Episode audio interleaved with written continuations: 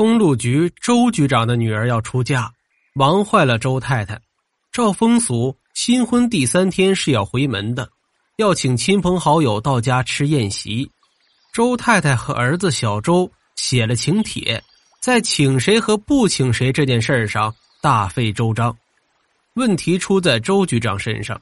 周局长今年刚升了公路局的一把手，社交圈子突然广阔，不是原先可以比的。照周太太的想法，就是去饭店摆上五十桌，也没有坐不满的道理。开销虽然很大，可是这份子钱也多呀。可周局长偏偏对着干，说什么要响应移风易俗的号召，把回门宴放在农村，只摆了十桌酒席。至于请的人，自然要精挑细选，非至亲好友就不请了。周太太的儿子小周写下“舅舅刘斌”四个字，周太太就火了，一把抢过请帖，三下两下就撕了，对小周说道：“哎呀，你真是好了伤疤忘了疼哈！你还记得你结婚那天他给你出了一道难题吗？”这话说来就话长了。八年前小周结婚，那时候周局长还是个小科长，大家都叫他老周。小周的老舅刘斌却是财大气粗的老板。宴席上，按照风俗，小周要带着新娘子向客人敬酒，而老舅在来客当中辈分最尊，需要第一个敬酒。可是小周不懂这些呀，他是按照年龄来的。头一桌的年龄最大的是伯伯，他就端着酒过来了。这个伯伯也不懂这些凡夫礼节，接过来就喝了。可是到了老舅这里，他的脸色就不好看了，自认为自己不受尊重，没喝着酒，转脸就出去了。这还不算，在随礼的时候，他又出了幺蛾子，随礼只出了三百八十八元。在本地，随礼有这样一个规矩：老舅出的钱一定是独占鳌头，必须是最多的，别人再有钱也不能压了老舅。于是他的亲朋好友只能往少了出了。按照当时的情况，舅舅要是出到五千到一万的话，这样别人少了也不好看呢，自然是水涨船高了。可是老舅这么一搅和，最后一算账，周家办婚礼啊还亏了。即使是八年前办婚礼也不能亏呀，别说是钱的事儿，面子也过不去呀。周太太就记恨上他这个哥哥了。半年以后，老舅得了重病，住进了医院，老周想去看一看。却被周太太堵了门，不让去。话说的也狠，你要是敢去了，我就跳楼。得了，老周本来就是妻管严，只好在家里待着了，直到晚上上夜班才敢出门。再往后，两家可谓是老死不相往来了。如今，即使老周成了周局长，周家要嫁女儿，周太太还是不愿请哥哥上门。他要是在酒席上再出点什么花招。指不定啊，会闹出什么乱子。有句话叫什么来着？怕什么就来什么。这一天是女儿回门的日子，新郎官和新娘子都进了屋。周局长和周太太在门口迎接亲朋好友。第一位客人是坐小轿车来的，不是别人，正是老舅刘斌。刘斌已经六十开外的人了，嗓门依然吼亮：“不欢迎我是吗？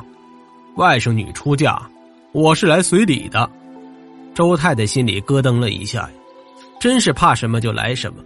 没送请帖，他怎么也来了？这叫不速之客呀！还是周局长见多识广，立刻说道：“谁说不欢迎你了？快进，快进！按风俗，回门宴要先在门口随礼，再进屋吃饭。这位老舅来的很早，径直走向门口登记随礼的小桌子前，递上一个请帖，说道。”老舅送新人棉被一套，祝新人和和美美、温暖和睦。棉被，周太太以为自己听错了，这都什么年月了，还有送棉被的？以往确实有这个风俗，送棉被呀，送脸盆什么的。可是现在是什么行情了？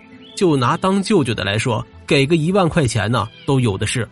再看刘斌，送完棉被就往屋里走，周局长竟然头前带路。往里面让着呢，周太太再也忍不住了，一把拉住周局长的手，悄声的问道：“你怎么还让他往屋里走呢？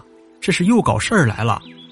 周局长微微一笑，悄悄说：“你哥呀，是我打电话专门请来的。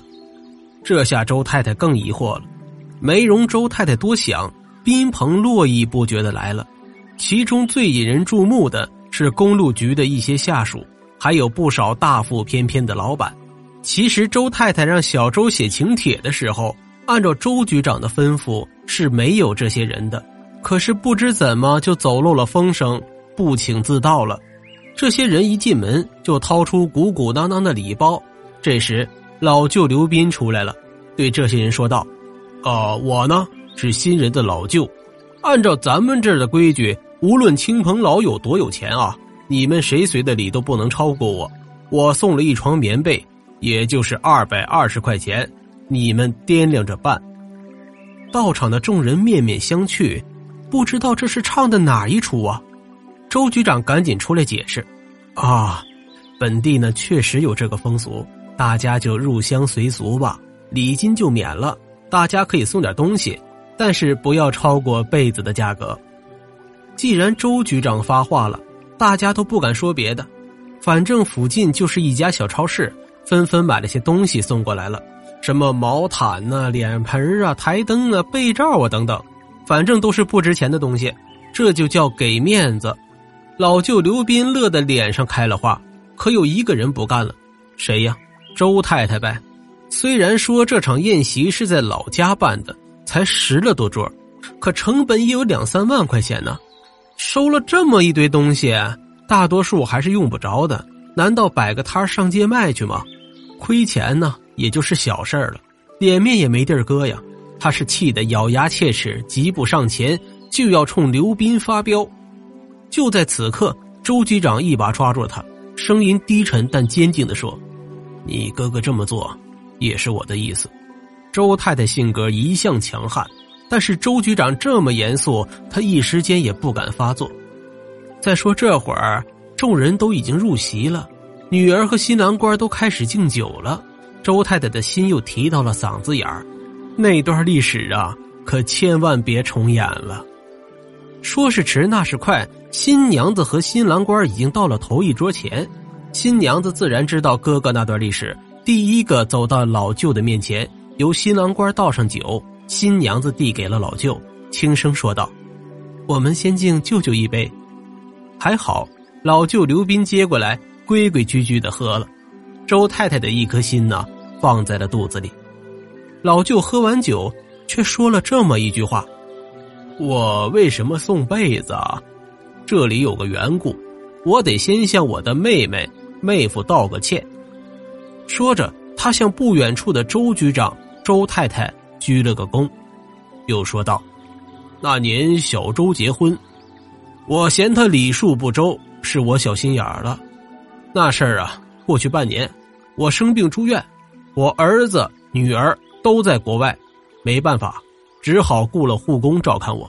那天晚上啊，护工家里有事儿，回家了。”医院的暖气还坏了，我身上只有医院的一条毛毯，要不是我妹夫晚上买了个棉被送过来，还陪了我一夜，我都不知道我能不能挺过来。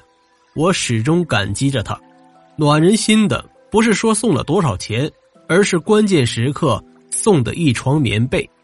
听到这里，周太太一捅周局长：“那天我不是不让你去吗？你怎么又去了？”